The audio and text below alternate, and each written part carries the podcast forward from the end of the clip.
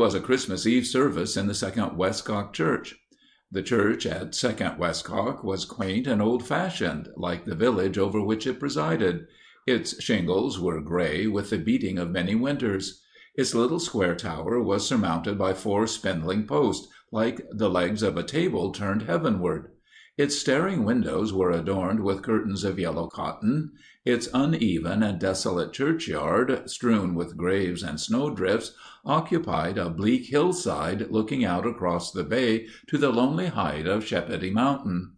Down the long slope below the church straggled the village, half lost in the snow, and whistled over by the winds of the Bay of Fundy. Second Westcock was an outlying corner of the rector's expansive parish, and a Christmas Eve service there was an event almost unparalleled. To give Second Westcock this service the rector had forsaken his prosperous congregations at Westcock, Sackville, and Dorchester, driving some eight or ten miles through the snows and solitude of the deep Dorchester woods. And because the choir at Second Westcock was not remarkable, even for willingness, much less for strength or skill, he had brought with him his fifteen year old niece, Lou Allison, to swell the Christmas praises with the notes of her clarionet. The little church was lighted with oil lamps ranged along the white wall between the windows. The poor, bare chancel, a red cloth covered kitchen table in a semicircle of paintless railing, was flanked by two towering pulpits of white pine. On either side the narrow carpetless aisle were rows of painted benches. On the left were gathered solemnly the men of the congregation, each looking straight ahead. On the right were the women, whispering and scanning each other's bonnets, till the appearance of the rector from the little vestry room by the door should bring silence and reverent attention. In front of the women's row stood the melodeon, and the two benches behind it were occupied by the choir, the male members of which sat blushingly self conscious, proud of their office, but deeply abashed at the necessity of sitting among the women. There was no attempt at Christmas decoration, for Second Westcock had never been awakened to the delicious excitements of the church greening. At last the rector appeared in his voluminous white surplice. He moved slowly up the aisle and mounted the winding steps of the right hand pulpit; and as he did so his five year old son, forsaking his place by Lou's side, marched forward and seated himself resolutely on the pulpit steps. He did not feel quite at home in Second Westcock church. The sweet old carol, "While shepherds watch their flocks by night," rose, rather doubtfully, from the little choir, who looked and listened askance at the glittering clarionet, into which Lou was now blowing softly. Lou was afraid to make herself distinctly heard at first, lest she should startle the singers. But in the second verse the pure, vibrant notes came out with confidence; and then for two lines the song was little more than a duet between Lou and the rector's vigorous baritone. In the third verse, however, it all came right. The choir felt and responded to the strong support and thrilling stimulus of the instrument, and at length ceased to dread their own voices the naked little church was glorified with the sweep of triumphal song pulsating through it. Never before had such music been heard there. Men, women, and children sang from their very souls, and when the hymn was ended the whole congregation stood for some seconds as in a dream, with quivering throats, till the rector's calm voice, repeating the opening words of the liturgy, brought back their self control in some measure. Thereafter every hymn and chant and carol was like an inspiration, and Lou's eyes sparkled with exultation. When the service was over, the people gathered round the stove by the door, praising Lou's clarionet and petting little Ted, who had by this time come down from the pulpit steps. One old lady gave the child two or three brown sugar biscuits, which she had brought in her pocket, and a pair of red mittens, which she had knitted for him as a Christmas present. Turning to Lou, the old lady said, "I never heerd nothing like that trumpet of yourn, miss. I felt like it just drawed down the angels from heaven to sing with us to night. Their voices was all swimmin' in a smoke like, right up the hollow of the ceiling." "'Tain't a trumpet," interrupted Teddy, shyly. "It's a clar'net. I got a trumpet at home." "To be sure," replied the old lady, indulgently. "But, miss, as I was a sayin', that music of yourn could just soften the hardest hearts as ever was." The Rector had just come from the vestry room, well wrapped up in his furs, and was shaking hands and wishing every one a merry Christmas, while the sexton brought the horse to the door. He overheard the old lady's last remark as she was bundling Teddy up in a huge woollen muffler. "It certainly did," said he, "make the singing go magnificently to night, didn't it, Mrs. Tate? But I wonder, now, what sort of an effect it would produce on a hard hearted bear if such a creature should come out at us while we were going through Dorchester woods." The mild pleasantry was very delicately adapted to the Rector's audience, and the group about the stove smiled with a reverent air befitting the place they were in; but the old lady exclaimed in haste, "My land's sake, parson, that bear be just scared to death!" "I wonder if it would frighten a bear?" thought Lou to herself, as they were getting snugly bundled into the warm, deep pung, as the low box sleigh with movable seats is called. Soon the crest of the hill was passed, and the four poster on the top of Second Westcock Church sank out of sight. For a mile or more the road led through half cleared pasture lands, where the black stumps stuck up so strangely through the drifts that Teddy discovered bears on every hand. He was not at all alarmed, however, for he was sure his father was a match for a thousand bears.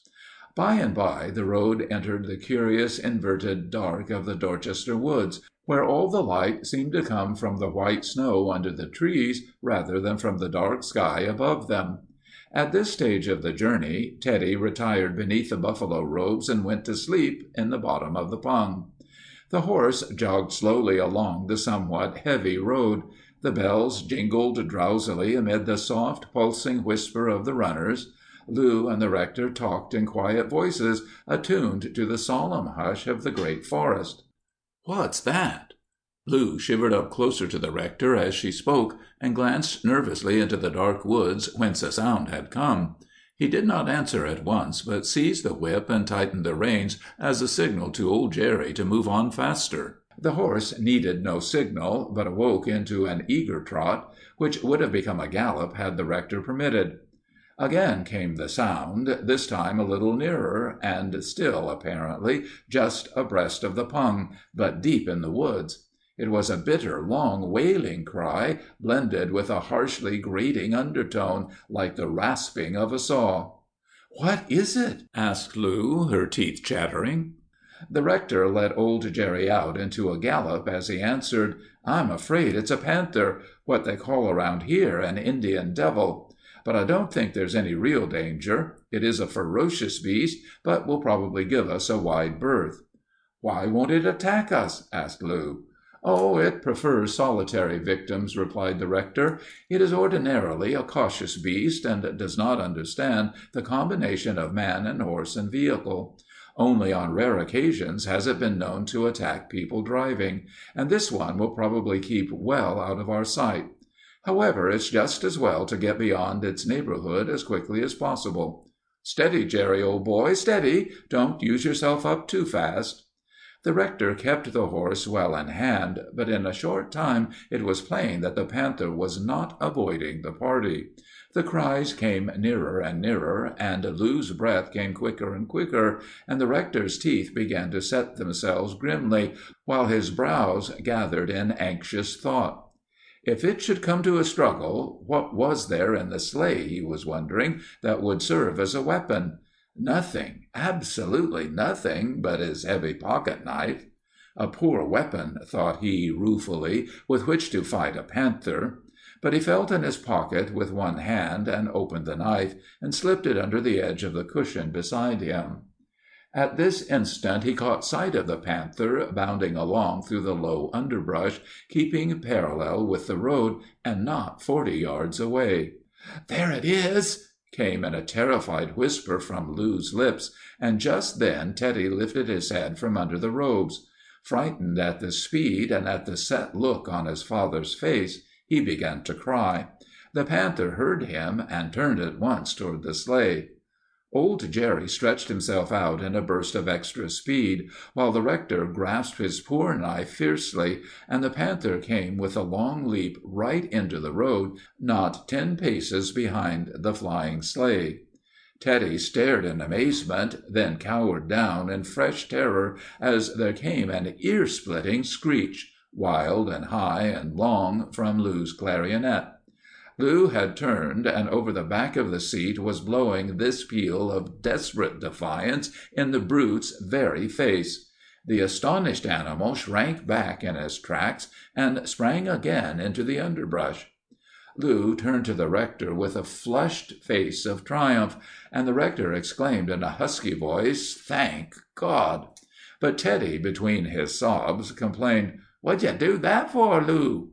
Lou jumped to the conclusion that her victory was complete and final; but the Rector kept Jerry at his top speed, and scrutinized the underwood apprehensively.